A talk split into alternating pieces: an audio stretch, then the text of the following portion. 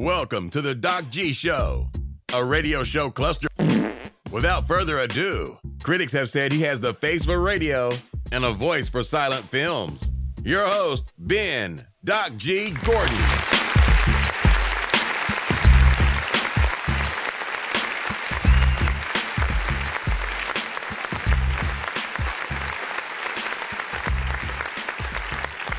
And we are on the air. Welcome to the Doc G Show. I am your host, Doc G. With me, as always, Justin Virgin Bat Evangelista.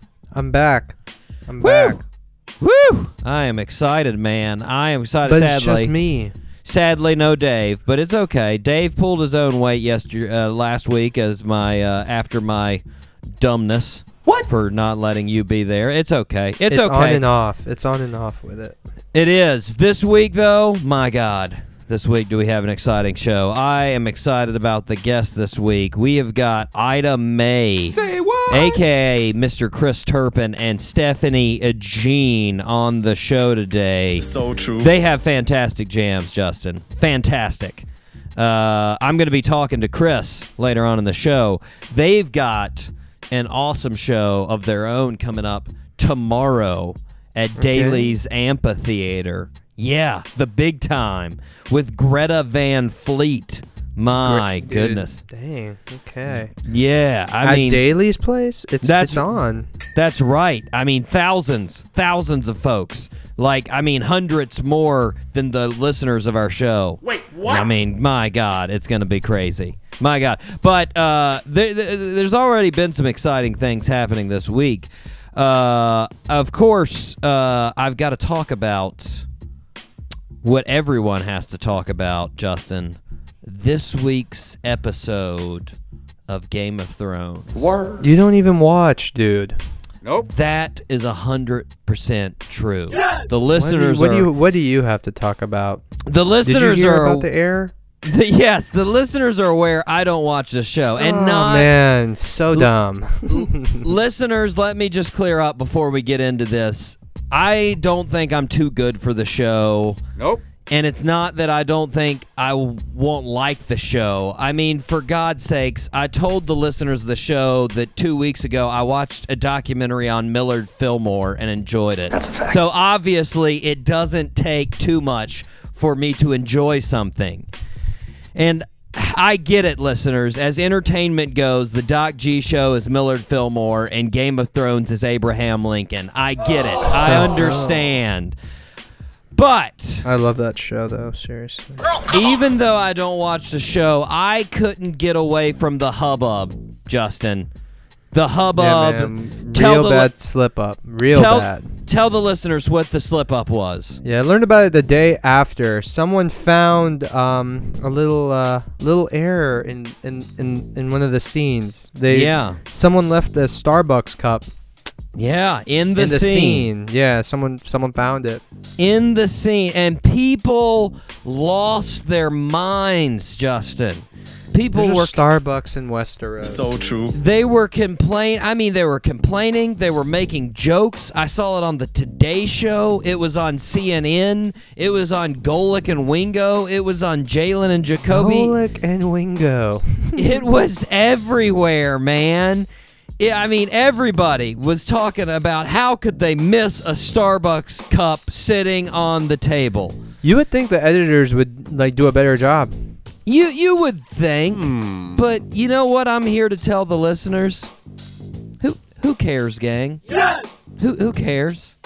You're you're gonna still watch it, aren't you, Justin? Are you gonna stop watching because you saw a cup? No, in, man, in- there are two more episodes, and I'm dying to know what happens in both.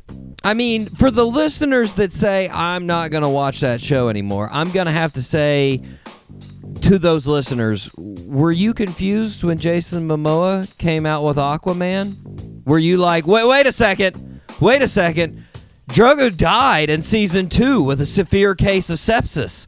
How how is he now Arthur, son of Atlanna and rightful king to Atlantis? How did that happen? I'm so confused. It's called acting, listeners. Word. Those actors are real people. Sometimes they drink Starbucks. Wait, what? Sometimes they forget that their Starbucks cup is in the And scene. leave I'm- it on the set. I mean, people were really coming down on the continuity supervisor, Justin, the guy that's supposed to see that all scenes are the same. Hmm. I mean, what's what's the big deal? I mean, really, like I said, folks are going to watch the show. There's not a thing they can do about it. They're still going to watch that show. I'm pretty sure if Jon Snow came into the next show with a shake weight and talked to the person for the whole scene was like, "Yeah, I'm getting ready for the next war." It's called a shake weight. Gets me in shape. People it's called a shake weight. people would still watch the effing show. They'd be like, "That's this is dumb," but they'd still watch it. They'd watch the next one. I mean, my point is, people actually like that show, not this one. So just stop complaining, all right? Justin, are I you? love both. Th- oh, thank you, Justin. That was nice. So true. Thank you. Are you ready to fire up this show that you love so much? Lego. All three engines up and burning. Two, one, zero, and lift off. Nicely done, sir. Justin, as I said, I'm very excited. Chris Turpin. I mean, my goodness, this guy's British. He has so much cooler of a voice than me. So much cooler. Yeah. Once you have a British accent, you're cool. But then the crazy part is when he sings, it goes away. You know? I mean, you, That- that's with every British singer, right? No. Oh, a lot of them, yeah. a, lot of them. I mean, when he starts singing, you close your eyes. You're like, "Is this dude from Mississippi? Hmm. Is this dude? Is this dude on a porch with a six string? Has to be. I think so. But he, like I said, he's going to be in Jacksonville tomorrow. Greta Van Fleet, Daily's Amphitheater. Very, very excited.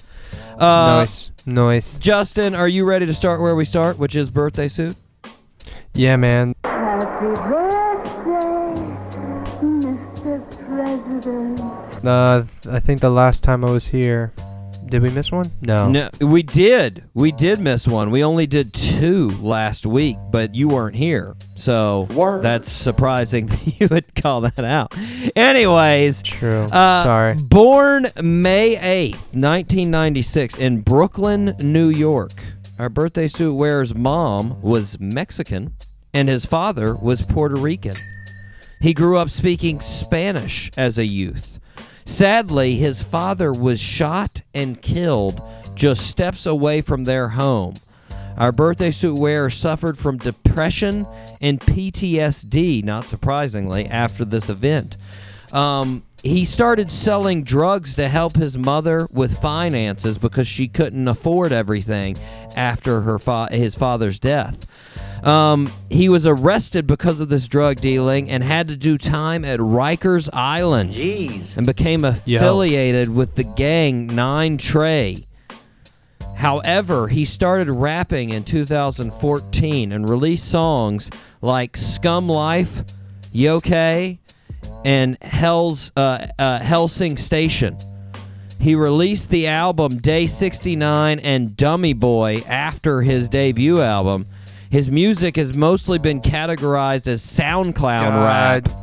Is is it Tekashi? It's Tekashi Six. Tekashi six nine. Yeah. Free, free, free my boy. Free my boy six nine. and what Justin don't free him. Actually, he's crazy. On February 1st, 2019, he pled guilty to nine charges that could potentially, in his sentencing this June, lead to 47 years of prison. Jeez. Uh, that happens, man. Messing with people, dude.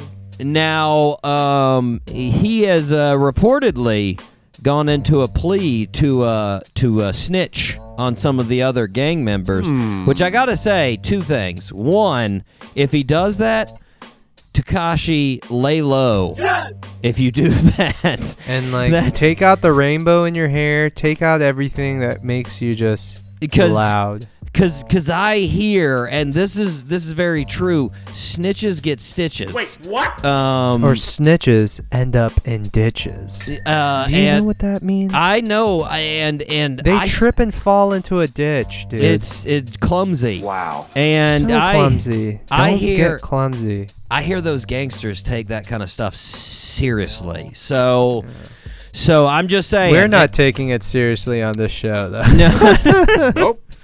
well, because we're not the ones that have to testify against gangsters. So you I know, don't want to. I don't want to be Leave me out of affiliated it. with I don't it. want any part of it. Sadly, though, you know, I know I knew nothing about his upcoming, and you know, when a guy sees his own father gunned down, jeez, that's got that's got to that's got to do something to you. I think mentally. any family member or anybody you know getting gunned down is scary. That's that's true. I sort of if it's your cousin, that's fine. It's not that no bad, big but- deal. But, but if father, father, nuclear it's- family, it's serious. Something's happening. Nonetheless, happy birthday, even though you are right now in serious trouble. Try to enjoy it, my friend.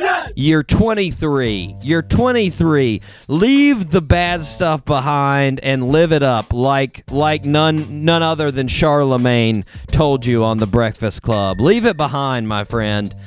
Uh, Justin, Yo, sadly, we do not have a Millard still exist this week. Really? Sadly, I didn't have time to. br- I have several Millards in mind. Don't don't think I don't have several Millards in mind. There are several. you just have several. something else planned? I do. We are moving straight to rip from the headlines. Okay, okay. Are you ready to rip it? Come on, I have hands. It's now time for Rip from the Headlines. Nice. Justin, a sad story that ends in a happy moment. Are Okay. you are you ready? Um Helen Hancock's, she's from England Hey, And- Hancocks? and she is dying from cancer. Um very sad. Uh, in fact, Yeah. uh, a doctor said most likely o- only only days to weeks to live. Um, Helen was watching TV in her hospital bed with her daughter uh, when she saw an alpaca come on TV. And she, she learned, leaned over to her daughter and she was like, You know what?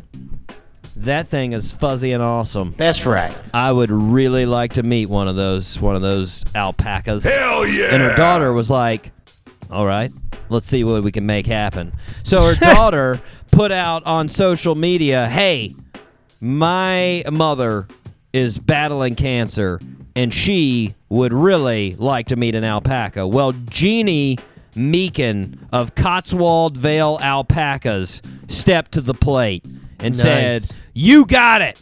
I am bringing 12-year-old Cosmo the alpaca to the hospital." And Cosmo the alpaca came. Such a cool name. and Helen said seeing and touching an alpaca was 10 times better than seeing one on TV. So, a couple of takeaways. First, I would say, what a low bar for both what she wanted to see while she was alive, and then how much. mean as no, I'm not saying it's a bad thing. I'm just saying. Why did you have to say low bar? Because, like, I mean, even Enjoy the little things in life, It- Gordon. Jeez. exactly, exactly. It's also I was going to applaud her for that because, like, most people are like, "Hey, take me to Disneyland in a Lamborghini. I'm mm. dying," and she was like, "You know what? Alpaca seems pretty dope." Give me one of those things, man. And I mean, and then she was just like, she was just like, that's 10 times better. Like, she wasn't trying to oversell it. Like, oh my God, this thing was like 10 million times better than on TV. She was like, eh, 10. This is 10 times better. It's really fuzzy. I like to pet it. That's a fact. Like, I mean, that's nice. That's real nice. I gotta say to Helen though, you first of all, hang in there. I don't believe the doctors. I say you got years to live. You go for it, Helen. Second of all, I say next time reach a little higher with the animal. I say next time, how about a lemur? Hmm? Hmm? I mean, a lemur, they are so dope. I mean, if you get a ringtail lemur, they sit in a lotus position beside you with their tail around their neck like it's a scarf. Sweet. How awesome is that? It's pretty cool. That, that is an animal that I say somebody needs to get for Helen. We just obviously throw in a guard llama with the alpaca. Ooh, well, I mean, time. that she can uh, guard llama can just stay outside of her her hospital room, you know, and guard. Yeah. and guard. And next time somebody tries to give Helen crap, I don't know who would try to give a lady that has terminal cancer crap, but that guard llama will take care of it. No doubt. No doubt. And then she'll have a friend lemur that will sit there and eat grapes from her, which would be awesome with their little hands, their little primate hands. Awesome. Awesome. Nonetheless, Justin, Yo. how big of a fan of the Kentucky uh, Kentucky Derby are you? Uh, not that big of a fan, uh, but I did see the controversy over the weekend. Yeah, yeah, Justin, you're gonna find this a bit odd, but Why? I don't I don't think many Filipino folks indulge in the Kentucky Derby. Nope. You It- name me one Filipino folk that. Well, actually, you know what? A lot of Filipino folk love gambling, so. Oh, oh, That's okay. true. That, that that's one thing. Actually, my girlfriend's dad bet with his coworkers at work about like Oh. the finishes and stuff like that. okay. But in terms of like following it up, I don't think. Right? I don't know. This seems a little racially biased, to put it nicely. Word. Kentucky ahead, Derby do doesn't it. seem to be heavily uh, integrated with minorities of any sort. That's No, just I saw one. that's I saw just, one I saw, there. I saw the Green Bay Packers as like a team come in, Yeah, and yeah, I saw one guy when they made that uh, twenty-three thousand dollar mint julep thing. with Yeah. the Woodford Reserve. That one guy drank it, but yeah, and I'll be I honest. didn't see him. after. Aaron Aaron Rodgers seemed like one of the few that actually seemed at ease there. Hmm. He was like, "This seems normal." Everybody I else wonder was why. like, "What? What's going on here?" Anyway, horses. uh, are you ready for some fun facts at the Kentucky Derby? I got a couple. Okay. First of all, did you know Meriwether Lewis Clark Jr., the grandson of Lewis Clark from the Lewis Clark expedition, made Churchill Downs? Hmm. What? What Yeah. a legendary family. Weird connection. a weird, weird. weird connection of people pushing minorities to the outside. I Yeah. mean, nothing, Oh, nothing, nothing. ag- They they don't Oh have my a. It's it's a little odd. Nonetheless, systemic. That's a fact. Uh, second fact: Secretariat, so observant. fast, What's up? fastest horse ever. Fastest horse ever. What's the time? 159 for a mile and a quarter, Justin. That's 37 and a half miles per hour. That is moving with That a is some horsepower. yeah, that is with a hu- with a human on your back. With a Yeah, human. but those guys are small, man. A they breed them that way, right? yeah, th- they are small. That is true. They are small. Anyways, four foot seven average. They are. And here here's another th- last fact.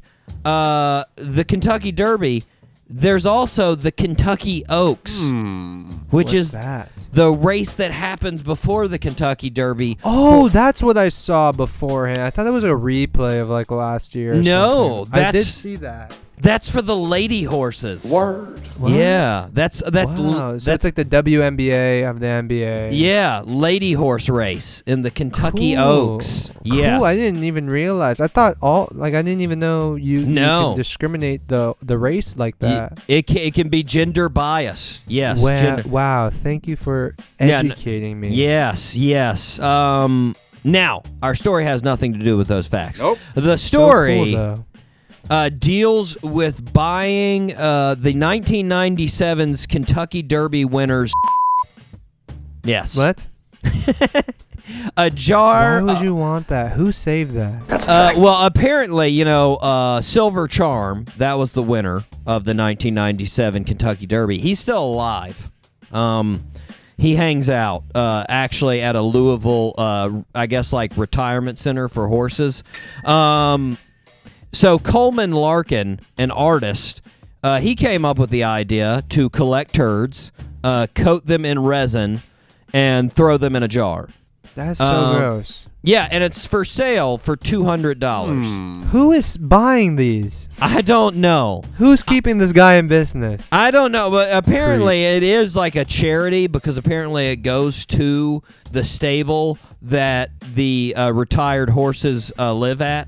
Apparently that's so weird. I feel like there's another way of revenue. You would think, yes. Uh, he said the toughest part of this art project has been going up to the owners of these previous Kentucky Derby winners and asking them if he can have some turds from their horses. Which I would say, yeah, that's probably difficult. and they're probably like, that's seriously art? You're going to sell this. Okay. All right. Good luck with that. So weird. Uh, Justin, we haven't done one of these stories in a bit. Uh, it's time for a little bit of gun safety. Sweet. Wow. Um, Who got shot? well, luckily again, just shot at in this case. Just shot at. So some teenagers in Ormond Beach. They were oh, uh, Ormond Beach. Okay. yeah, A little, mhm. little bit of a ways south from us, like a two-hour Exactly. drive. Exactly. They were hanging out at their house uh, housing development. Uh, they were jazzed, no doubt. I would say about the approaching summer. Yes! So it's around 9 p.m. and they're hanging out at the pool in their housing development. Yes, uh, you know, a community pool. Yes. And uh, that's when Richard uh, Marcel, a uh, member of the homeowners association, he showed up and uh, he said, "Hey fellas, the pool's closed. It closes at 8 p.m." And the guys were like, "Really? I thought it was uh, 10 p.m." And he's like, "Uh, no. The ho- uh, homeowners association voted on it. It's 8." Wait, what? That's when one of the uh, guys noticed. They were like, uh, the pool sign right beside the pool here, it says 10. So um, we're going to stay at the pool. And uh, Marcel said, uh, You guys are leaving this pool. And then pulled out his gun. What? And he shot the ground beside the guys before they ran off. Wait, what? So I got a little drastic. yeah, I gotta say the story sounds uh, makes Richard Marcel sound like he decided he was going to be Clint Eastwood from Gran Torino with no upside. That's a fact. at all. Just the racist weird guy um, that sh- that threatens to shoot people. I With add- finger gun. I added Oh, in the spoiler. part. Sorry. I added in the part that he's racist. I don't know. Richard Marcel could not be racist, and everybody in this story could all be the same race. I have But no Clint idea. Eastwood is, was pretty racist. He was movie. very racist in that movie. Now, the interesting part was that then some reporters went up and talked to Marcel's neighbors, and the neighbor said, "You know what? That guy does a lot for us. He's uh, not the kind of person to carry a gun or threaten children." And you know what? I gotta disagree with those neighbors due to the fact that he carried a gun and threatened children in the story. I And gotta shot the ground. I got I got to say that seems like the kind of guy he is due to the fact that that's what he did in this story just to update his neighbors. Second, Justin, I'm going to go ahead and put it on the board. I'm going to have to say being at the pool during posted pool hours definitely not a reason to be shot at. So true. I'm going to go ahead and say that. Going to go ahead and say it. Justin, Yo. have you ever had store insurance on a computer from Best Buy? Uh, no. No, I have not. Now I had that. I think you may remember this. I got a HP computer, pretty nice. Set it up with uh, some sweet recording software, and then I uh, cracked the screen. Um, I had the insurance, took it to Best Buy, and they said, you know what? We don't need to replace this. We're going to fix it. Two weeks later, I got the computer back, still cracked screen. Totally not fixed. Ridiculous. Girl, come on. That's not the point of this story. This story includes a guy from Des Moines, Iowa, who apparently had a similar problem, except one major difference. See if you can spot the difference. So this guy went into Best Buy and he was like, "Hey, my computer isn't working because I spilled gravy all over it." Wait, what? First of all, maybe don't eat gravy products near your laptop. Nope. Just a life rule, Justin. Just uh, throw that one out there. Check. Yes. Second of all, the guy uh, at, at Best Buy were like, "All right, we'll check it out." Sure enough, not functioning computer. So they were like, "Hey, we're going to replace your computer," and he was like, "Okay." Well, it just so happened that this guy also had the insurance that said all his files would be transferred from his old computer to his new computer. So the Best Buy guys started transferring all the files over to the new computer. Word. Although they noticed while they're doing this transferring uh, that some of the computer files seem to be child pornography. Oh man, see that's Girl, come on. That's what happens, man. This is a that's a scary subject to to to So- walk around. Uh, well, so the Geek Squad turned this guy over to the cops, obviously. Makes sense. Yeah. So true. And apparently, this dude has never watched the show How to Catch a Predator. Nope. Um, because he told the police he downloaded the images because he wanted to warn other people about them. Girl, come on. Come on, guy. That's the go-to on how to catch a Way- predator, and Way it's to be socially conscious. it's literally worked zero times on the show. Never was Chris like, you know what? Yeah, that makes sense. This sense. guy's got I'll- a point. I'll let you go. You go spread the good word and stop people from doing child pornography. Also, interesting, a spokesman for Best Buy says this happens roughly a hundred times a year. My God. Come on, world. I don't know what that is as far as percentages go of how many people bring in computers to how many have child pornography, but as long as it's over zero, that's too many. So true. That is too many. Seriously. Stop Stop, being perverts. Stop say that? making. Yeah, you can say that. That's uh, and stop putting Best Buy in a weird predicament. That is not- Seriously. that is not something Best Buy wants to have to deal with. They want to have to deal with fixing your ROM, not fixing your addiction to child pornography. Anyways. Justin, yeah. do you like getting mail? Yeah, I, I, I enjoy getting mail. Most of the time, it's like uh, credit card mail or something like that. Uh, But a package. That's pretty but the pack- sweet. packages are always fun. Like that's why I always keep keep my Amazon packages on check. Always monitor them, even though I know they're not coming for another day or two. Yeah, well, an elderly That's couple, fine. an elderly couple in Australia, they got a package. Pretty interesting the other day.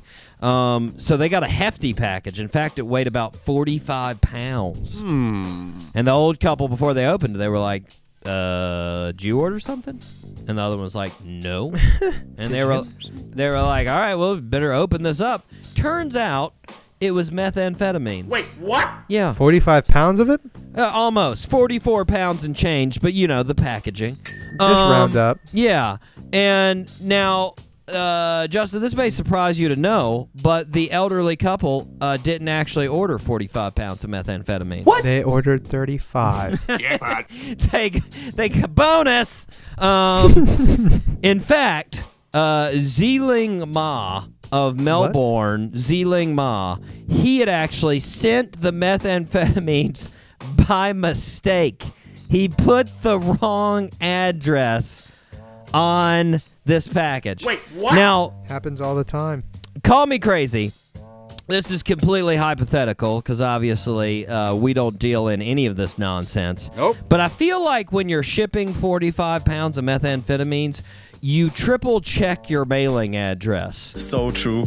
And and you definitely skip the return address. That's right. You don't put that on there. I'm gonna say you don't. That's a real paper trail there. That one's gonna lead right back to your place. Nonetheless, uh, nonetheless, uh, Zeeling Ma, he's uh, he's facing uh, some drug charges, as you might imagine. I would Uh, assume. And the elderly couple, uh, they did not keep the methamphetamine. Nope. So there you go. Dang it. There you go. Uh, Justin, Yeah. Speaking of drug deliveries, uh, do you have out, uh, have any idea how many states have uh, legal marijuana these days? Um, no, I'm not aware. Okay, it's ten. Alaska, Nevada, California, Colorado, Massachusetts, Oregon, Washington, Vermont, Maine, Michigan. Those are our legal marijuana states. Now, in c- cool. case you didn't know, hemp is legalized in all states, right? By the Farm Bill. That's a fact. The difference between hemp and marijuana, pretty confusing. In fact, there's only one difference. It's THC content. Cannabis plants over 0.03% THC, marijuana. Anything lower than that, hemp. Literally literally nothing else that makes them different. Not a single thing, right? So true. Which brings us to our next story. Dennis Palamarchuk. That's his last name. I guess that's how you say it. What a mouthful. Palamarchuk. Uh, he's a truck driver from Oregon, and uh, he was hauling hemp across uh, country. And he was going from Oregon. He drove through Idaho. While he was going through Idaho, he had to stop at a weighing station, and the cops asked him what he was hauling, and he said hemp. They said, looks like marijuana. And he said, well, it's hemp. I got it from a hemp farm. And they're like, we're going to test it for THC. They Whoa, tested it, on. And it came out positive, obviously, because it still co- uh, It's contains still THC. Yeah. It's just a very low amount. But the test didn't actually check for the percentage of te- THC. So they arrested him on drug traffic- trafficking charges. Wow. That's right. That Come is on. right. Know your laws, dude. Well, but see, they still have a point. That's the crazy part. is Idaho still has a point because they can actually arrest him for trafficking the drug because there's sort of a loophole in the in Oh. the in the federal law for hemp that it has to be from federal approved programs. Here's the catch. True. There are no federal hemp approved programs. Nope. So they can still arrest him. That makes no uh, no sense. Nope. No sense whatsoever, guys. There's no joke there. I don't have a joke for this one. It just doesn't make any sense. It's very weird. I don't get it. Girl, come on. Just that's it, Justin. It's a That's weird it. it's a weird way to end rip from the headlines, but that's all I've got. That's all I've got. Nonetheless, I am very excited. We have some tunes from our guest, Ida Mae. These are jams right here. Straight certified Doc G jams. This is Nice, nice. My Girl is a Heartbreak, followed by Boom, Boom, Boom. Right here on the Doc G Show.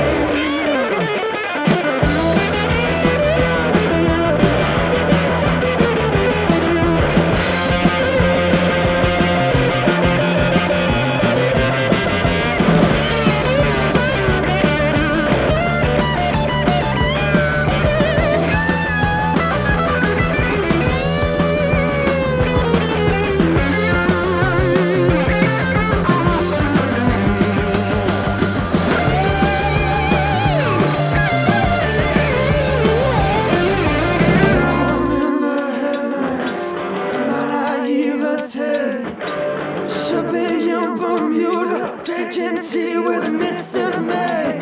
So kiss me like I know you dare. Start me up and fix my tire. All the backseat bruises, long-tail Susans, go back to testify.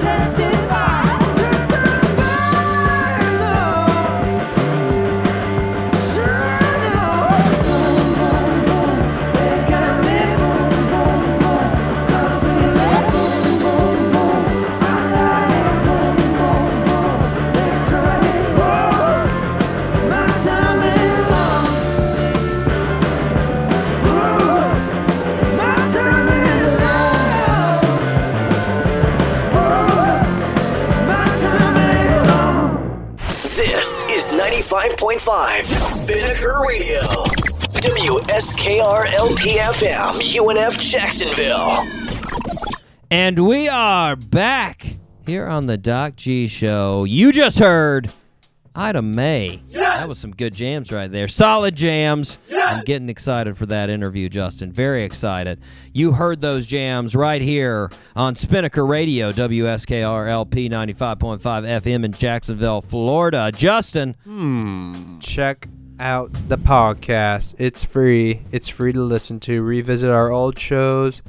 Tune in and just enjoy it. You can you can view our rise to glory, listeners. We have hundreds of five star ratings, probably from you listeners right now, and I want to thank you from the bottom of my heart. Justin. That's what I want to do to these listeners. Nonetheless, we do. I want. But also, What? also, because since Dave's not Okay, here, go for gotta, it. Do it. gotta- hey, check out the website docgshow.com. You, some cool stuff on there. We're all just it's it's lovely. You're in there in a sumo wrestling suit, Justin. You're on there. and you love it. I do love let it. the don't don't don't uh don't Don't. Well, they got to. let let the let the let them find out. There's a saucy pic of Dave too, listeners, that you might there. want to check It's out. very saucy. It's very saucy. Nonetheless, I- it's time to thank some of those listeners from exotic locales. Are you ready?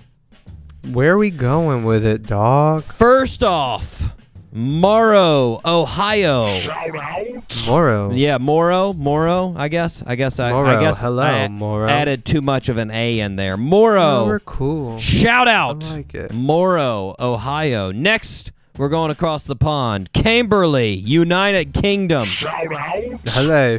Yes, indeed. Now we're shooting back over to the States. Rockville, Maryland. Shout out. Shout out. Let's rock out with our. out. You know it.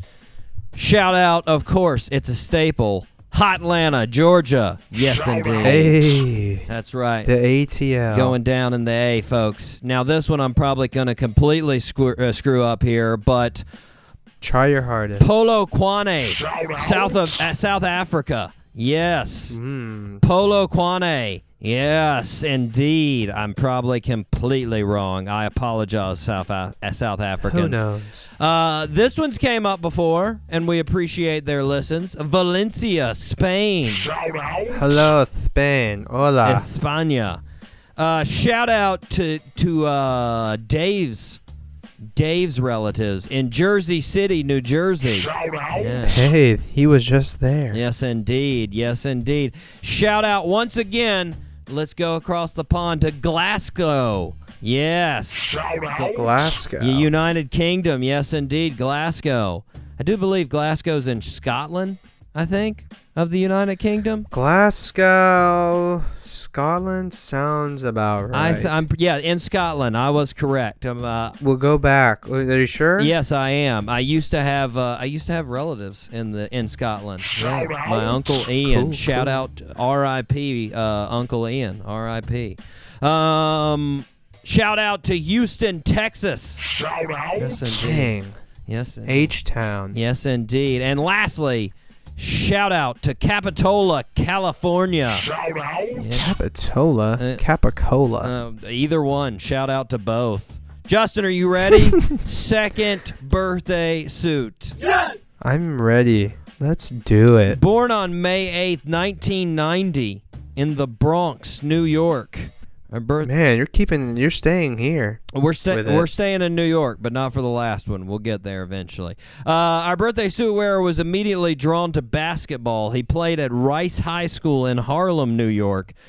He was an All-American and ended up being recruited by UConn. His junior year at UConn, he led Connecticut to a Big East championship and then a national championship. He went to the NBA and was drafted by our man Rich Cho for the Charlotte Hornets in 2011. Kemba. That is correct. Kemba Walker.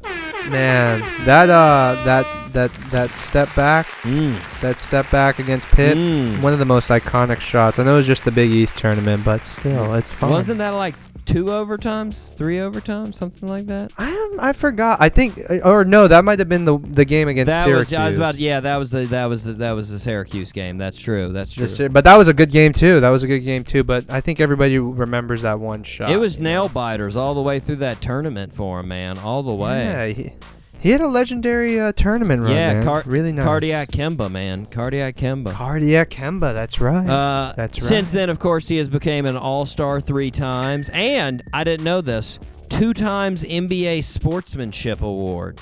That's right. He's a he seems like a good guy. Very- you know, I feel like he'd shake your hand if you saw him in like the middle of uh, North Carolina or I, I think South so, Carolina. and he's pretty. T- he's pretty uh, well tiny for a for an NBA player. You know. Yeah, so- yeah. But you know what?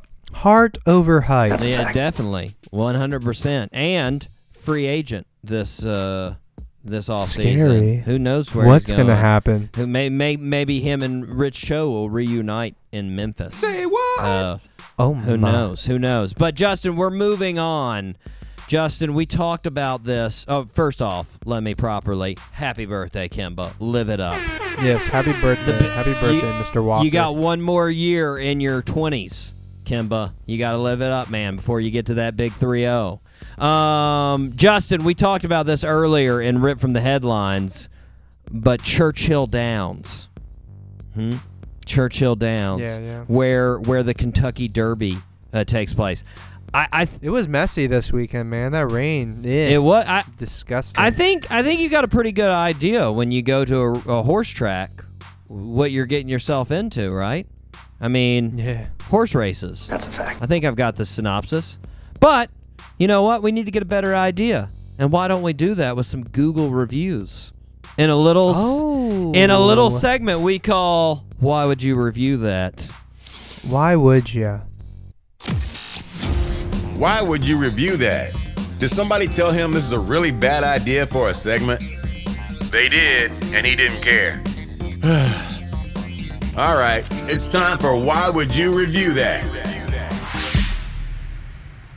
So Churchill Downs, Justin, been in Kent- uh, Louisville, Kentucky. It was uh, created in uh, 1875. Has 4,432 reviews. Overall, 4.6. It's a solid rating. It's a real solid Up rating. there. But of course, we're in it for the one stars. So let's get to it. The one stars. Here we go.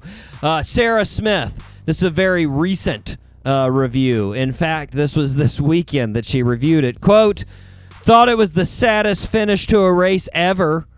That maximum security should have won. Won't ever watch again. End quote. It is not the place. It's not Churchill's Hill's fault. It's. I'm go- it's- Come on. Well, I, I'm people. going to be honest, Sarah. That is some strong words. Never watch it again. Is that because you realized it was a horse race and not basketball or football? Just a guess. Just a guess.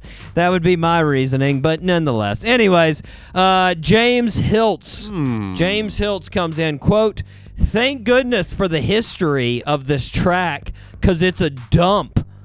The Dang. the Breeders' Cup was a total money grab with 16 ounce beers priced at ten dollars. Jackpot. And if you're going to event, buyer beware. With general admission, it is limited to a very small section way up the track from the finish line with no vendors. They make you No. make you feel like a second class citizen. Wait, what? well, James, I gotta say, I don't know. I'm guessing you never went to a Jacksonville Jaguars game because the beers there are thirteen dollars for sixteen ounces. So, yeah, you get taxed like crazy. so ten dollars is a steal, my friend. A steal. for sure, yeah, 16 ounces. That ain't bad. Shauna Marie. Here's Shauna Marie. She says, quote, worked here for a seasonal job, not longer than maybe a week with my fiance. Word. End quote. I I'm a little Oh, that's it. I- that's it. I'm a little confused on Shauna's uh, comment. Are you giving it a one star because you met your fiance there and you don't like him? one star. I work there with my fiance. He's a turd. Lamb. Anyways, I hate him. it's very odd. Very odd. One star, Shauna. Uh, moving on to Kyle Robbins. Kyle Robbins, quote, stole Winston Churchill's name, end quote. Wait, what? Actually, what does that even mean? Actually, Kyle, they didn't. It was named after John and Henry Churchill. That's a fact. Uh, uh, because it was named after the uncles of Lewis Meriwether Clark Jr., who were named John and Henry Churchill, both of whom were actually born before Winston Churchill. So technically, Winston Churchill stole their name. So true. Do your research, dude, and wa- listen to the show. Maybe you'd probably find out before you do that dumb review. I got bars of history, my friend. I spit bars. Bars. Drop it. Bars. What else? Marty Cease. Here comes Marty Cease. Uh, nothing is maintained. Bathroom tours are out of alignment. Word. Fac- What? Facilities are terrible. Clearly, they take all of their income money and keep it for themselves and could care less if everything rots into the ground around the track. Come on! I was so disappointed. End quote. Can you believe that, Justin? A business, a business based off of horse racing gambling seems to be it, be in it only for the money. Who would have thought? That is Who would have? that is crazy. Thank you, Marty, for opening. And what about the bathroom tours being misaligned? Exa- like what? Exactly. Alignment issue. I mean, the more I think about it, though, I understand Marty. Because I have been in a bathroom stall or two where you try to close the door and it's unhinged so that you can't actually close it. It doesn't meet up with the latch on the other side. And that is annoying. I know what you're saying, Marty. Now, I don't know if I'd give it a one star for that. You usually just got to manhandle a door like that. You just got to. That's right. You just got to really go at it until it lodges in there. Then you get a little get a little claustrophobic and you're It's a nuisance. Nonetheless, we've got Kelly Bays. Kelly Bays quote, "It's a wicked filthy place filled with wicked, filthy. people." Exclamation point exclamation point exclamation point. Whatever you do, don't take your children there. Hmm. I mean, Must be from Boston. I mean, I I don't know if it's that bad, but you know what? Let's follow it up with Chris Kane analysis here. So here's Chris Kane. Here's Chris Kane. Uh, what a bummer this was. Took the kids to a family fun day. Wait, what? Would have been better off at a local park. Minor about items for kids. The trackside was dirty with filthy folding chairs. Not nice at all. Maybe I built this up to be more than it was. Lived in Louisville for two years, never went, and never will return. End quote. Chris, I think it goes without saying that a park would have obviously been better. I don't know a three year old that it's ever came up to me and said, you know, it'd be fantastic for today. Cigars, mint juleps, and girls with stupid hats. Hmm. I think Mint julep. I think we need to bet on some horses today, old chap. Let's go to the park. Like who? What kind of kid says that? No, of course they would like a seesaw better than that. What is wrong with you, Chris? Do better. None the Be better. Nonetheless, last one from Tony Russo. Quote 0.2 out of 10. End quote. Word. What? Thanks for the clarification, Tony. There is a rating system already in place. So true. it's one out of five stars. That's what you He gave just wanted it. to ma- l- let you know what it was on his scale. I mean, really, if we're rounding down, he's got a zero out of five stars. Really, I mean, if we're if we're rating down, That's a fact. Nonetheless, that has been why would you review that, Justin? We are going to be right back. None other than Chris Turpin from the fantastic group Ida Mae, right here on the Doc G Show.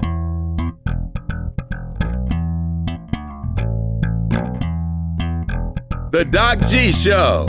Because sometimes you need something playing in the background. Welcome back to the show, everybody. We are lucky to be joined by fantastic band, Ida Mae. Their debut album is on uh, coming out June seventh, and they will be opening tomorrow for Greta Van Fleet at Daily's Place Amphitheater. Chris, how's it going?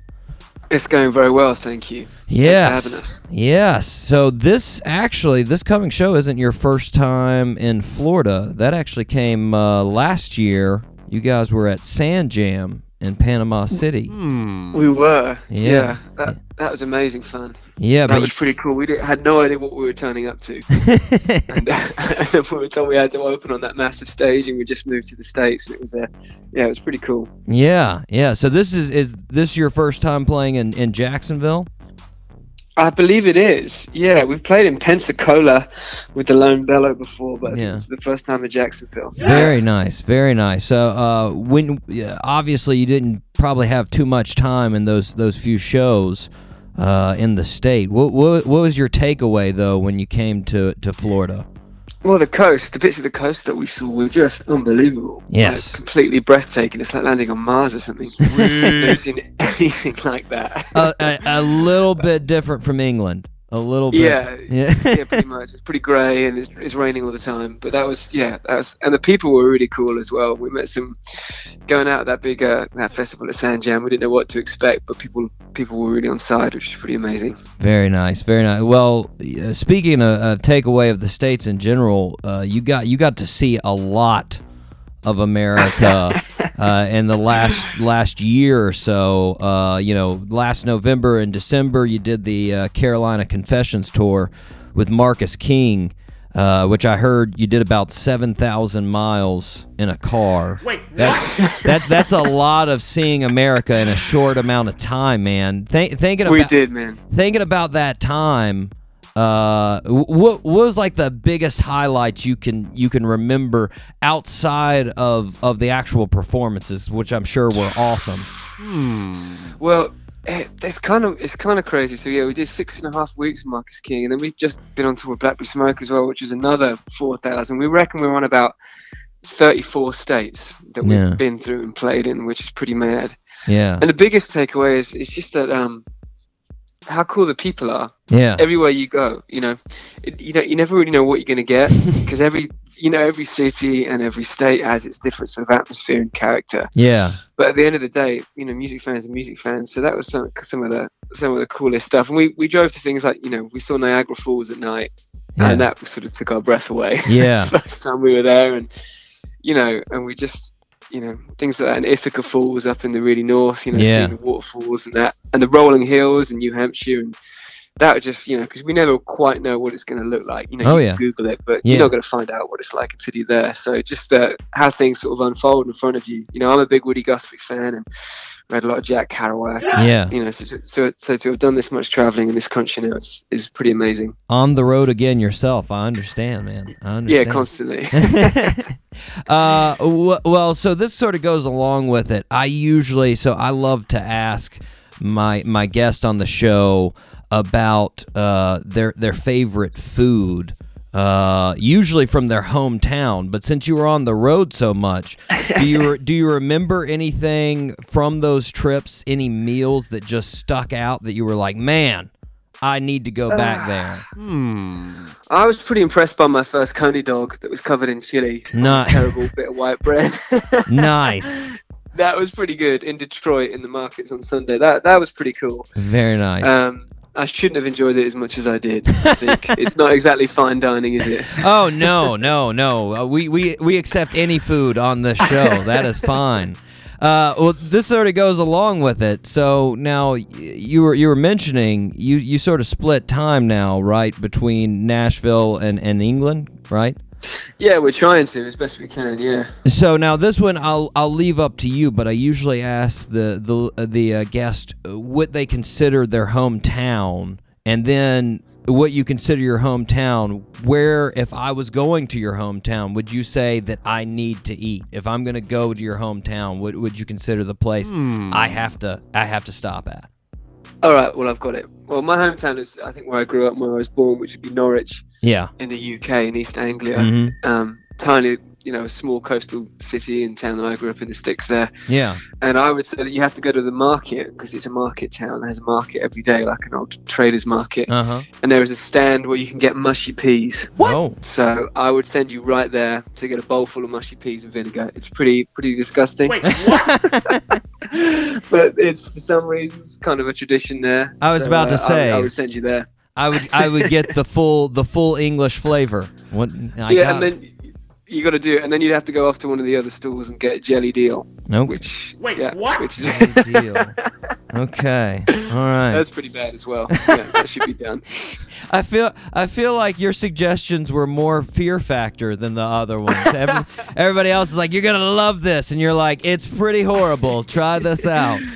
Oh, you got to go for the traditional stuff. Yeah. you got to do that. I Yeah, stuff you understand. can't get anywhere else. I got it. But uh, so uh, so back to the music. You you just mentioned that you you guys finished up a tour with Blackberry Smoke, which is fantastic. Uh, we had Charlie Starr on the show a while back, and uh, we we loved him. He was awesome. Uh, now, obviously, you guys have you've got to play with some great guitarists, Marcus King and Blackberry Smoke and Greta Van Fleet and uh, Dweezil Zappa, Ethan John, just all these fantastic musicians in general. Um, I gotta wonder. I mean, you are obviously a great guitarist, fantastic guitarist, but have you ever found out that you're going to be playing with somebody and you're just like, "Geez, I gotta play with this guy"? I hear he's awesome. Like, Well, yeah, we've been really lucky to play with who we've played with, and it's been sort of a happy accident how it's all come around. I mean, I mean, I love guitar, but I, I consider myself like a you know a songwriter and a singer and just generally a musician more than a guitar player first. Yeah. But it sort of just naturally happened that way. yeah, And the Dweezil Zappa thing was weird. Like I was, he started to send message, messages to me on Instagram, and I was like, oh, I'm being spammed by some strange account. Like, you know, what is this? Jeez. And he ended up, uh, he said, you know, we should do something, and because I guess you know his dad Frank did a lot of that as well, and I was like, yeah, of course we should. You know, this is pie in the sky, but yeah, I'd love to. yeah, And then it was when we were living in London, and he was playing at the Royal Festival Hall on the, the Zappa Play Zappa tour. hmm And the day before, he messaged me and said, "Hey, do you want to come and join join me on stage for Cosmic Debris tomorrow night?" And I, my gut went, and I was like, "No, that's terrifying." Like me and Dweezil Zappa two thousand people, whatever. And I only had, we just moved. I I only had a practice amp with me. I didn't have anything, so I had to borrow an amp. Steph was like, "You've got to go and do it." So and that that, that was terrifying because Yeah. he's just a monster. I can't keep up with that. But even with Marcus King, you know, we we play with him and gone for the encore, and yeah, you know, he was. Yeah, I'm always sort of in awe of these people, and I still feel like I'm learning. You know, Yeah. they- these guys are seasoned pro- professionals. Even you know, Charlie Starr as well is an incredible guitar player. So yeah, yeah. Well, I just feel like I'm trying to keep up. You know. Well, you, I, speaking of that, I've, I've seen you guys do a, a good number of covers. There's been a pretty good number of uh, YouTube videos out there uh, with sort of the encores there. With Marcus King, you did "Can't Find My Way Home," and uh, Blackberry Yeah. Smoke, you did "The Wait." Uh, is was there any cover that they told you you're going to do that you got really excited for? You're like, oh man, that's an awesome song. I didn't even think of that. well, yeah, can't find my my way home was that one. yeah, That was pretty cool. But the thing is, we found in America as well with these, you know, playing with amazing musicians like those guys, as they wouldn't give us any warning. Like Marcus King would come come off stage, and we were like, "Are we playing the encore? Are we not playing the encore?" And he'd be like, um, "Let's do this one and this one tonight." or perhaps just before he went on stage, he'd go, "Oh, let's do this song." Yeah. Sometimes we'd be, and Charlie was the same. He'd be like, "Oh, let's do this one." we were like. You know, run back to the dressing room, get on YouTube, learn the song. like, no Guys, rehearse, 20, no time 20 to 24 hours in advance. We need some. We need some heads up. Come on. Man, you know these guys, it's, they're so good they can cope with it. But we were like, we have to do some homework. So- Yeah. yeah, well, he. I mean, uh, Marcus looked right at home on that song. I don't know how many times he had done it, but he he looked. Uh, yeah, I think he plays that one. They, they they play it. It was more like you know, it was more for us. It was like you know, we're doing this, go. well, Yeah. well, starting out with Ida Mae, uh, I heard it was sort of uh, stripping it back uh, to your your artistic vision, uh, getting it back from where you guys had it in Kill It Kid. Uh, tell me what the song uh, "Blind Willie McTell." Uh, God don't like it means to the band. What what what is that song uh, mean as far as as what you guys are looking to do with Ida Mae? Oh, nice. Well, for me, that was um when I was about 15. Um, I was really into the Detroit rock and roll scene that was happening with Mhm. uh, the Von Bondies and the Go and the White Stripes and Yeah. that, that sort of early scene that happened. And I read an interview somewhere in a magazine that name dropped, I think, Robert Johnson and Son House and Blind Willie McTell. Yeah, So I went to the local CD shop and uh, I bought everything Robert Johnson had ever done for five pounds or something. And it just completely tore me up. I couldn't believe Yeah. one hu- human being could play with that much intensity and make that much sound. Like I thought there was like two guitar players. I didn't know what was going on, but I just knew that that was the coolest thing I'd ever heard. yeah, And the second CD I got was Blind Willie McTell, yeah, which again, when you hear him playing slide guitar on a 12 string, it's unlike anything else. It's like an orchestra at, at moments. It's amazing. And uh, I had an epiphany one day listening to that, that music because he used to sing with his wife and God like you know God didn't like it and I, either was that that back and forth between the two voices yeah.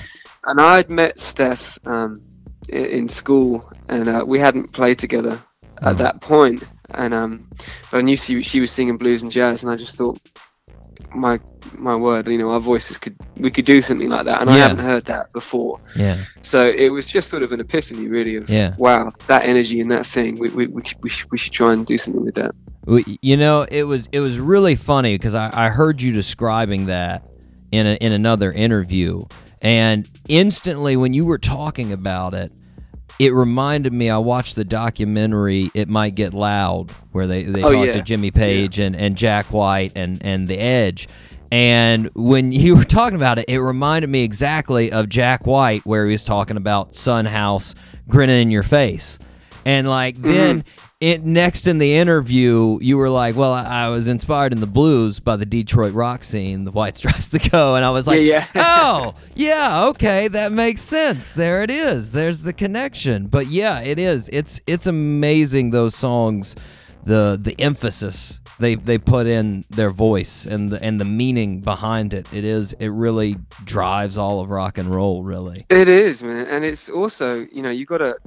I find it fascinating because going back to Mississippi and thinking about that early blues stuff, you know, we see it as this old, archaic, ancient music where an old guy gets up with a you know big Gibson 35 and, and sings a sad song or whatever. But that's not what it was at all. When Yeah. when these guys were sent out to the Mississippi Delta to, to build the deltas and the dams and what have you, Yeah. all these individual guys that were making their music were trying to do the coolest, most unique, different thing they could Mhm. possibly come up with. And this is why all these guys with their different sounds, it's seriously, you know, they're, they're playing for themselves and no one else. Yeah. Which that is incredibly inspiring because you know, you know, growing up and listening to the radio and pop music or whatever, you know, people aren't doing that. They're Yeah. making music to serve some other people, but these guys are really just doing their own thing, which I think it's you can hear and feel that in those records. Oh yeah, definitely, definitely. Well, so you're speaking uh, about uh, Willie and his wife uh, performing, and, and now you and, and Steph have been married for about two and a half years, and uh, yeah, good homework. Yeah. you you've got you've got you've got a lot of miles together, man. I feel like touring together constantly for those first two years. That has to like count like an extra fifteen years or something. So true.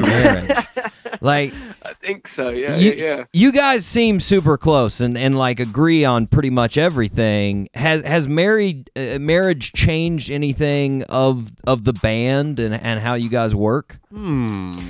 Uh, not really. I know marriage means a lot of different things to different people. It feels like, you know. Yeah. And but for us, we were like best friends Yeah. first, and then it sort of accidentally happened, and we thought, well, this is either going to ruin everything or it's going to be really good. Yeah. And Yeah. uh, yeah, we realized quite quickly that it was it was going to work, but uh, it hasn't really changed how we work at all. No, it's just we've just carried on. Yeah, it's been pretty simple for us, Well, thankfully. well, now she is she's part of of Black Eyed Dogs as well right now. Uh, yeah, yeah, yeah. Now, is is there any has there been any like logistics issues that you've had to work out as far as those two bands because it seems like it might be tough to get that to work. No, well, Steph said, you know, you know, Ethan's Ethan's pretty cool. Our priority is to do what we're doing, but it's more, Yeah. it's more when when we work with Ethan. You know, Steph's a great keys player. Yeah. she's still resisting playing keys live. and I'm trying to convince her that she should. Yeah. but um, so she played keys on the record, all the Hammond you hear, and Yeah. piano, and well, it's uh, it's all her. And Ethan was just like, "Yeah, you're, you're really good at this." And I was like, "Well, yeah, she played in the rock and roll band for, you know, years with with me, so Yeah. she knows how to write parts and sit around things." So she ended up doing some sessioning for Ethan. She played with Mary Chapin Carpenter, and she played on Ethan's own record. And she Yeah. played on a Gilbert O'Sullivan and all sorts of strange and weird things. Uh, and uh, so she's she sat in with a few live bits of recording with, with those guys and done bits, but sadly, yeah, she doesn't get to she doesn't get to play as much as she Uh. would you know would hope. But you know, we're doing some festivals in the UK Yeah. in a couple of months, so there might be a hookup there. We'll. Nice, nice. So I'm I'm very excited about this. I, I pre-ordered my copy already. I'm sure you're even Oh, thank you. obviously more excited about this. But the debut album coming out June seventh. Uh, so so about about a month. Chasing Lights. Uh, is this the most you've been excited about an album in, in your musical career so far? Uh, so far. Yeah, definitely. Yeah. Yeah. this is a dream, a bit of a dream come true for us. You know, I've been obsessed with American music since I was a kid. And to be out here and, and playing and playing our songs and to see, you know, people reacting to what we're doing, it's just been, well, it's just everything I, I hope for, really. Yeah. and the record. I mean, working with Ethan wa- was uh, something we'd wanted to do since you know the dawn of being, putting the band together, and and the record as well. I'm I'm really proud of it because we we didn't make any compromises. You Yeah. know, we we we fell out with a couple of record companies. We did it our way in the way that Ethan wanted. We recorded it all live, straight to tape. So what you hear is about as honest as it can possibly be, and I think it's a cool record in that it, you know, it's it's there's heavy rock and roll bits, there's really acoustic bits, there's you know strange bits. It's not all the same song twelve times. It's a real journey of a record. I hope. Yeah. So yeah, we're definitely the most excited we've been. Yeah, well, so you do. You have some fantastic tracks on there. One of them being uh, "Reaching." Uh, this was this was the first song I actually heard of yours, and when when I heard it, when I first heard it, I, I got an image in my head of of a car driving down a dirt road on a hot day. That's that's exactly what I was thinking. And then and then when I read your interview in Billboard magazine and saw that you said the song was inspired by a trip to the American South, you know, smelling the air and standing on the soil, I was like, man, they nailed that experience. That that is what I feel exactly. And I feel like oh, amazing. that song has had to resonate with the Blackberry Smoke crowds. Uh, what what do you think so far, as far as the songs that you you've played in in concert? What seem to be the biggest fa- uh, crowd reactors, the biggest crowd favorites? Good question. Well, it's kind of funny because I think sometimes you know we turn up on stage with skinny jeans and long hair, and people and with our accents, and I think people are like, okay, what's what's going on? Here? but normally by the end, we you know everyone everyone gets it, and I think the, the biggest ones are the, are the bluesy ones. Yeah. So like uh, feel them getting closer, people get into. I can play a bit more guitar in that, but definitely Yeah. reaching is one of those where I think you know people go, okay, they're a bit more serious here. Yeah. You know? Definitely. And I I love that tune because it it's sort of um you know the whole record has this sort of Bonnie and Clyde Yeah. narrative going through it because that's what we've been doing traveling Mhm. just the two of us in the back of a car and you know running around with these songs and uh and that was the first song we wrote that tried to kind of capture that and it was when we were still living in, in London in our little bedsit and coming back as a forest from the States and that song has sort of become more of a reality now in the Yeah. last six months. Like everything in that song has sort of sort of happened. That, that sense of travel and movement, which I think is pretty cool. Definitely, definitely. I, I I love it. It's a, it's it's a it's a fantastic song. Uh, Thank you. so for th- this album, you mentioned it before. Uh, you you went through different uh, management and uh, producers, and you finally ended on Ethan Johns. Uh, and I gotta say, when I heard the story of him reaching out to your management to say he wanted, you know, he was interested. It, it, it sounded like you were having a meeting with like a secret agent Sasquatch or something. that is perfect. It, it was like you were given an address in the middle of nowhere, England, and like, did you feel again like the Zappa thing, like you're getting punked, like somebody's like, okay, yeah, just go Yeah, on out a- there in the middle of nowhere. You nailed it. Secret Agent Sasquatch. That's exactly what it felt like. No, it did feel like we were getting punked. We were invited out to his house, which is like on a, on a dirt road in the middle of nowhere in, in the countryside, like a private dead end road. Yeah, around in the in the woods, Mhm. and then we were invited into the house, and then we look feels sort of like a hobbit house, and then we were invited out to the back into like his shed with a wood burner, yeah, you know, with a few records and a guitar knocking around. And we were sat talking, and he was very sort of, you know, austere and looking us up and down and kind of quiet. And we were obviously dressed up, trying to impress, and you know, blab too much and Yeah. spoke too much. Then about halfway through the day, we thought, hang on, is he is he pitching to us now? Does he want to do the record? yeah. And we like he went out, I think, to the toilet or something, and we were like whispering. We were like, "Are there cameras? Like, can you hear us? this is like a trap. What's going on here?" yeah, But yeah, it, it did feel just like that. feels like negotiations. Okay, we're gonna leave. All right, what should we do now? What was it? What's his Yeah, yeah, plan? Uh, I had to call it at the end. I was like, "I'm going to call the elephant in the room here. We would love for you to do our record." Yeah. He was like, "Oh, good." he was like, I never take it for granted. I was like, "Man, you invited us." Like, you know, we, we've been there all day. We're like sort of getting nervous, but Yeah. Well, once you once you started working with Ethan, you mentioned you know he he's all about finishing these songs in in in like you know a, a solid take live. Uh, how long was it before you started after you started working with him that you finished the record? Did it was it a very long process? Uh, I think it was about four weeks. Yeah. I think it was about four weeks in total. Yeah, but I mean, it's about it's about thirty percent recording and about seventy percent talking about the life, life, the world, and everything. Yeah. Yeah. You Therapy know when you've had, like, sessions. Yeah, you've had a few too many drinks on the campfire or whatever, or you're sort of half half a bottle of wine down. Those sorts of conversations, Yeah. red wine conversations. You can you just start having those from about half nine in the morning. It's ridiculous. you know, without any alcohol. Yeah. Yeah. Yeah. Very nice. Well, I mean, it produced, uh, like I said, a fantastic album. Uh, it is Thank you. definitely one that the listeners need to check out. And Chris, we are up against a break, man, but I want to thank you for taking the time to be on the show with us today.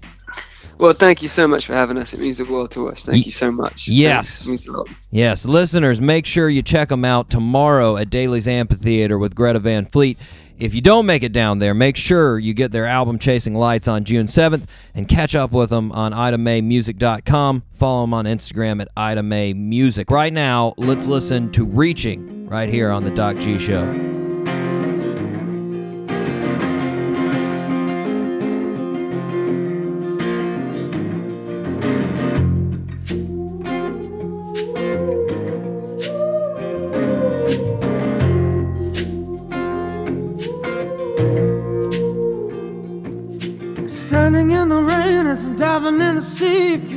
Keep your promise, why'd you lie to me? Now I'm on the long road with a gun in my mouth, watching go to sports live in a hungry house. Reach, reach, reaching. Yes, I am. Reach, reach, reaching. Out.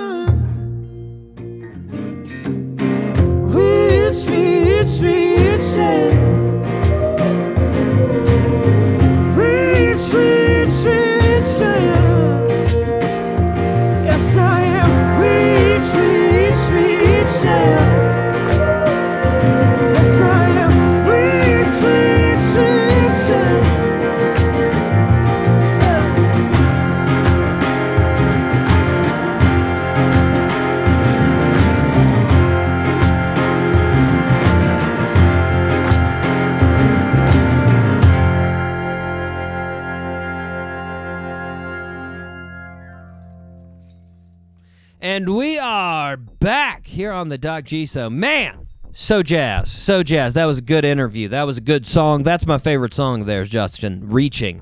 Reaching by Ida Mae. Reaching. It's a good jam. I didn't want to say it because I did. I felt like it was too like cliche, so I, I wasn't uh, ballsy enough to actually say this to uh, to Chris. But it reminds me of a, I, I get a Fleetwoody Mac feeling from it. I didn't want to say that because I didn't like. I mean, if I was a musician and, and I yeah, said, don't do that. and I said you sound like Fleetwood Mac, I would be honored. But I didn't know if he's too bluesy that if I said it sounded a little Fleetwood Mac, he'd be like, "You shut your whore mouth." What? And I'd be like, "Oh, I'm sorry." So I didn't say that. But I get a, I get, I love it. It's an awesome jam, and it gives me a little Fleetwood Mac uh, vibe.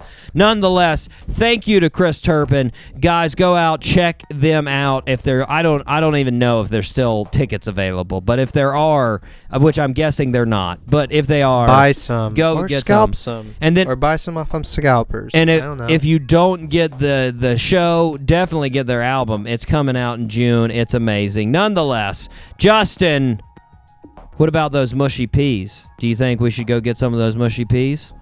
I think I I'm I'm down. I'm open to to eating anything, man. So He really, let's, let's do it. He really made me feel like it was a fear factor, and I was just like, "Oh no, they're awful. I don't want to eat awful I things." think I, yeah, but I it's awful, but it's like something you you want to try. well, that's what he said. It's I a rite like especially if you if you're yeah it's a, yeah exactly. we got to go to England and eat mushy peas, so we're gonna do it. It's gonna be a. Who even thought of it? Doc G goes on the road. hey, you know what? How about instead of these being whole, we just mash them into mush? How about that? That looks like For sensitive teeth. that looks like green vomit. Mmm. Anyways, all right, Justin, are you ready? Last birthday suit. Let's make it three for three. Okay, don't be thrown by the date. Born on May 8th, 1884. Hmm. I'm thrown. in Lamar, Missouri.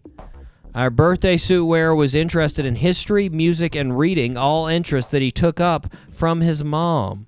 He was very, very close with his mom. He graduated from high school and went to Spalding, uh, Spalding's Commercial College, but dropped out after a year. Our birthday suit wearer enlisted in the Army for World War One. Became a oh my. became a very decorated soldier in World War One. After the war, he eventually became a senator from Missouri, and then he became vice president for Franklin Roosevelt until 1945, when Roosevelt died in office.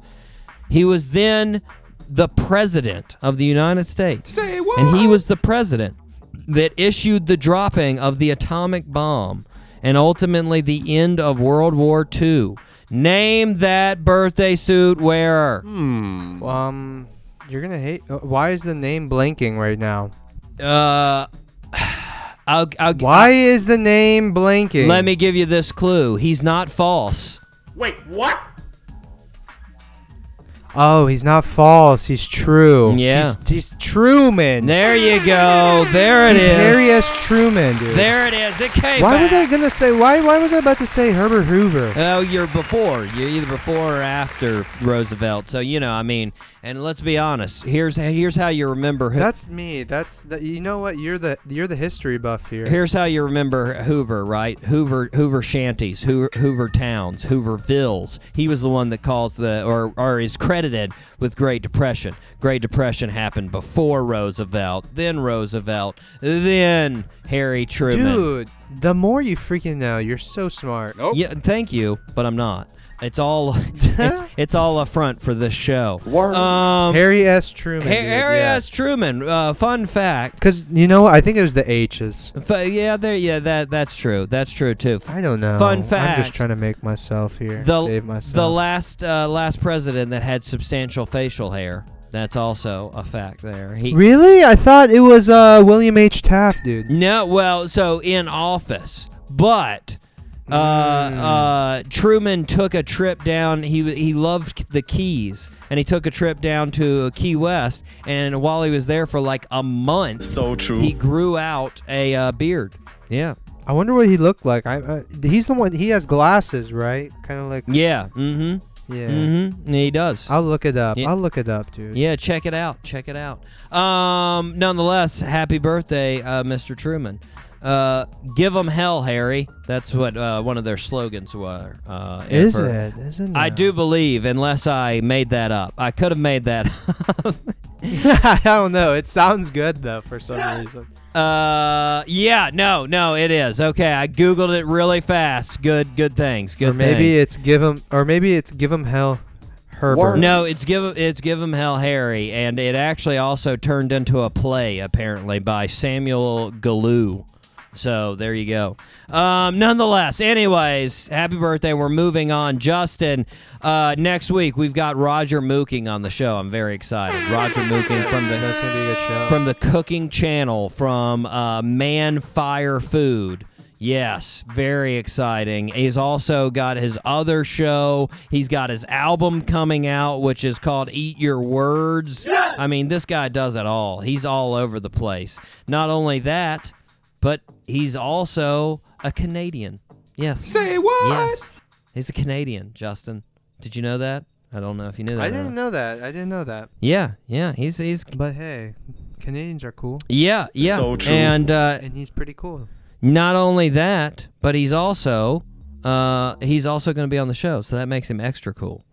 Um, True. also, we've got My Hero Zero coming up. Fantastic band from uh, Pennsylvania. And this just in, Justin. I got the email today. It is confirmed.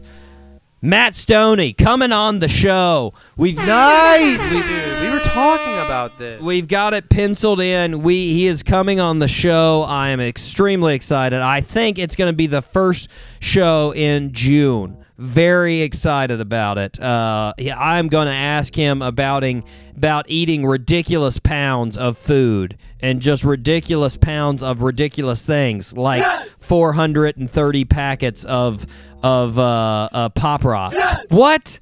Who does that? Who does that? Matt Stoney does that. That's who. He does. Ain't- I forgot how many boxes of uh or pu- buckets of fried chicken he got. A lot. And the one time takedown too of Joey Chestnut. Gonna have to ask him about that. Gonna have to ask him about that. Nonetheless, he's Legendary. he he may be coming coming for the crown this summer. Who knows? Who knows? Uh, I'm gonna ask him about it. I'm very excited. Say what? We got some great shows, listeners. Stick around. But for today, for this week's show, we are done. I have been your host, Doc G. With me, as always, Justin Virgin Bat Evangelista. So long, listeners. It's been a fun ride. Mmm, so fun, so fun. And until next time, zip it up and zip it out. Enjoy the alpacas. Zippity doo dah.